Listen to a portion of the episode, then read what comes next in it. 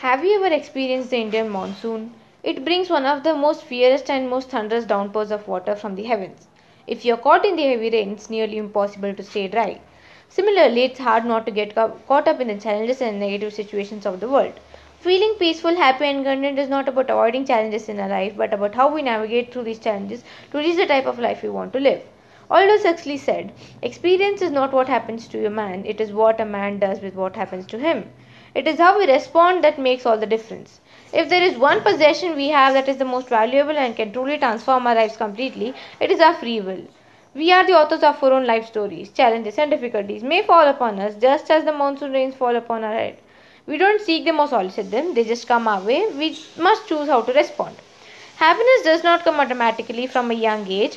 We receive methodical education in a variety of areas and fields, but happiness is usually not one of them. To live a happy life with integrity and with balance is one of life's amazing secrets, which is revealed within this book.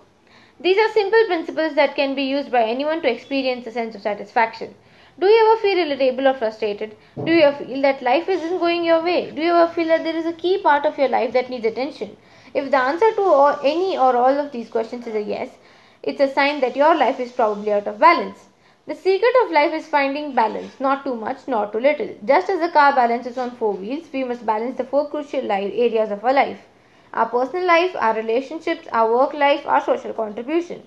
Balance on an external level is about the alignment of the wheels. It's about adjusting our priorities based on the need of the moment and focusing on that particular wheel which is out of alignment.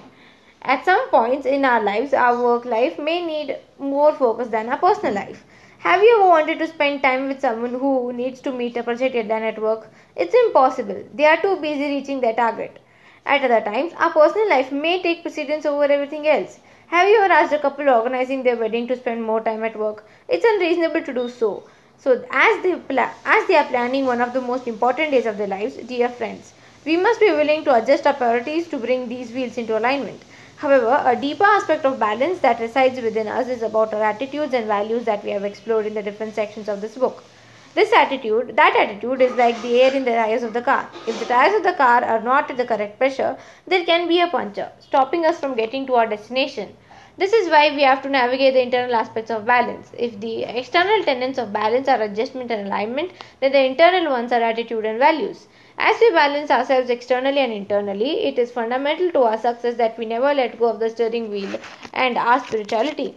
If the wheels are in proper alignment, if the air pressure is in the tires is optimal, but we do not have the steering wheel in one hand, we still do, we still will not be able to reach where we want to go. It was the Buddha who said just as the candle cannot burn without fire, we cannot live a life without a spiritual life. Spirituality, in whatever genuine form of practice being purpose to our life, gives us a destination worth going to. At times, we may feel empty or lost or have an existential crisis when we feel that we do not know where our life is taking us. It is at those times that we must hold the steering wheel of spirituality tightly and press on. The steering wheel comprises four pieces our spiritual practice sadhana, the association that we keep sangha, our character sadachara, and the service to God and to others seva. When all these aspects of steering wheel are adhered to properly, they give us the ability to drive the car of our life towards its destination. Let's get there together.